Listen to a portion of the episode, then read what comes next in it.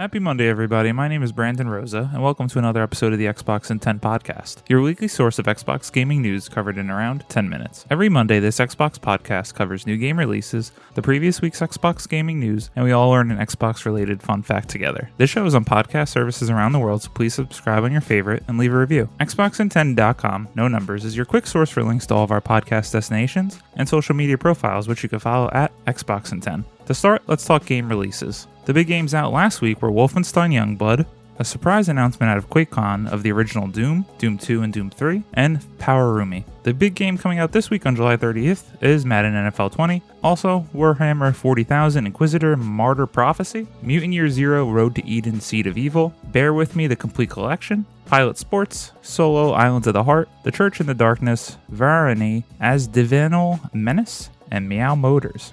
Now, on to last week's biggest news stories, and we have seven to cover this week.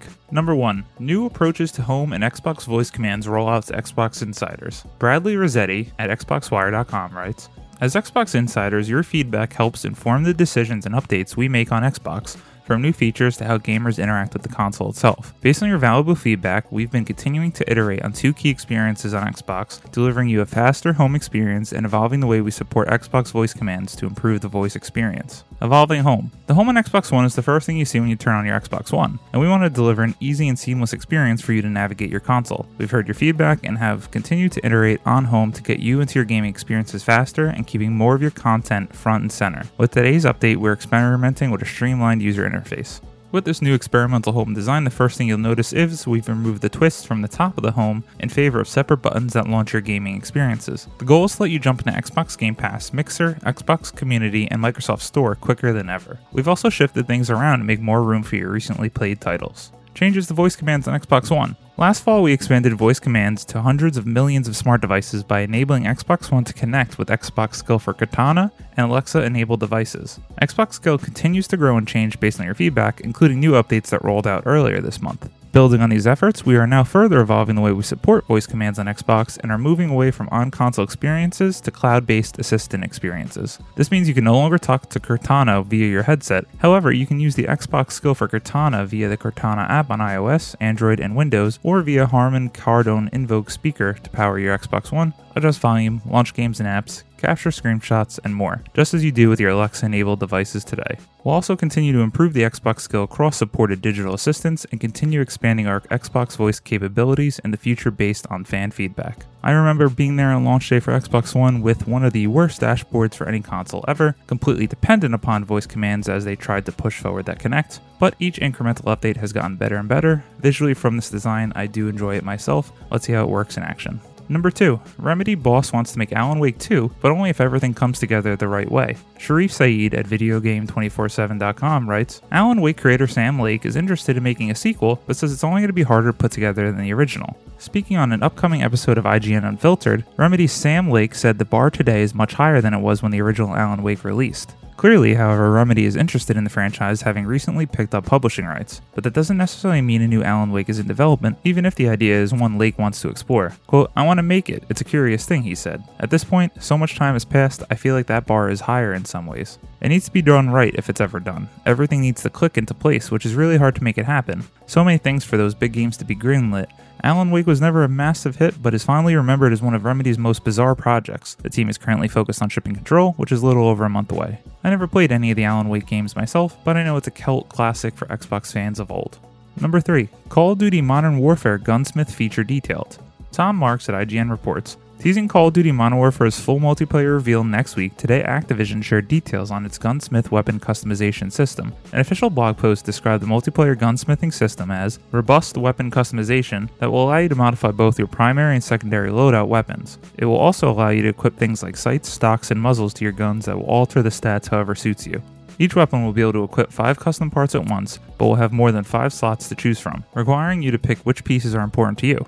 For example, assault rifles will have slots for a muzzle, laser, optic, stock, rear grip, magazine, underbarrel, barrel, and a perk but you'll only be able to fill five of them. A full review of the Gunsmith system alongside gameplay of Modern Warfare's multiplayer mode will be coming August 1st. Thursday cannot come soon enough as we are all very eagerly awaiting this full multiplayer reveal. You know where to find me on Thursday. Number 4. Grand Theft Auto 5's casino finally opens its doors today. Sean Carey at True Achievements writes, After years of speculation, rumor, and hoaxes, the grand opening for Grand Theft Auto 5's very own casino is finally upon us, with players able to strike it big or lose it all on the tables today. Construction is over and the Diamond Casino and Resort is open boasting all the usual gambling classics such as 3-card poker, blackjack, roulette, and even slot machines. There's also some virtual horse racing or spin the wheel game if that's more your thing.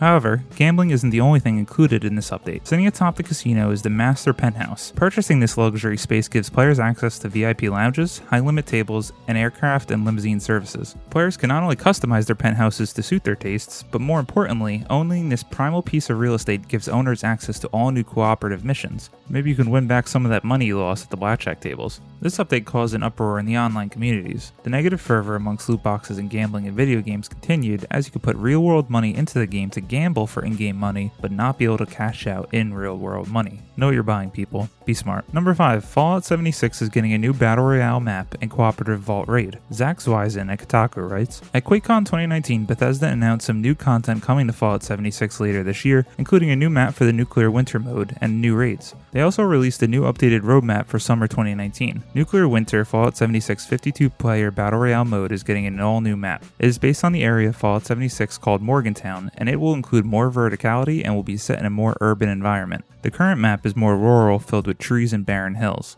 The new map is coming in September alongside some quality of life improvements for the mode. Coming sooner is a new Vault raid. Set in Vault 94, the new raid will feature three missions that will rotate weekly and will support four player groups. Completing these missions will reward players with new armor and social rewards. Bethesda also confirmed they are working on another raid, but didn't give any specific details on that raid. Beyond these two bigger pieces of new, Bethesda shared a bit more information about the upcoming Wastelanders update. This is the update that will add NPCs into Fallout 76. It was confirmed at the panel today that players will talk to these NPCs using dialogue trees that are, according to Bethesda, more like Fallout 3 than Fallout 4. Bethesda is planning on releasing the Wastelanders update in November of this year. I got Fallout 76 as a gift last Christmas, but never even put it into play. But if this new Wastelanders update has NPCs and is more like Fallout 3 than 4, well, maybe it's time to finally give it a try. Number 6. Today's Rage 2 update will introduce New Game Plus. Imogen Beckhelling at Eurogamer writes, Rage 2 had a lackluster start to life, but the efforts to improve it continue. Today's update introduces three new ways to play the game New Game Plus, Iron Man mode, and an Ultra Nightmare difficulty, as well as fixes and quality of life improvements. Players who found the tutorials and intro dialogue cringeworthy will now be able to skip them, and the addition of a flashlight to the game is welcome. Other improvements include bug fixes, pop ups no longer pausing the game, and a camera dead zone slider. There will also be a new voice pack, undoubtedly to tie in with the release of the new Wolfenstein game, as it will feature the voice of BJ Blazkowicz. Rage 2 looked good from afar, but with all the mixed reviews, it did not warrant me spending the money on it. If it ever comes to Xbox Game Pass, which I assume it will in the future, I'll give it a shot. Number 7, a little different for the show, but I wanted to include it. Fortnite player takes second place at World Cup duos using a controller. Patricia Hernandez at Polygon writes, the duos portion of the Fortnite World Cup is over, and a pair has been named victorious. Teens Nyhrox and Aqua have won 3 million for coming in first place. Perhaps more surprising is the couple who came in second place. Rojo and a 15-year-old Jaden Wolfies Ashman. The latter was actually a UK player playing with a controller.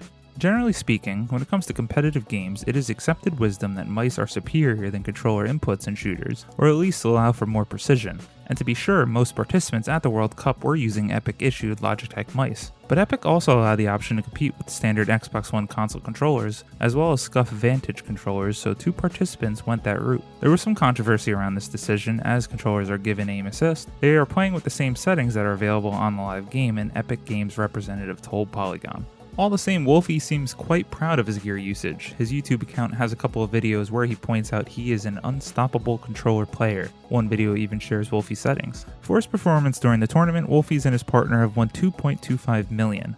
It's an unexpected result that fans are rallying around the idea of a quote controller game that celebrates Fortnite pros who are competing using console peripherals. Nice story for all of us hardcore console gamers. Shout out to that Xbox One Elite controller, the best controller ever made. As always, we end the show by all learning an Xbox related fun fact together, and today is another little history lesson by Tom Gresham at itstillworks.com.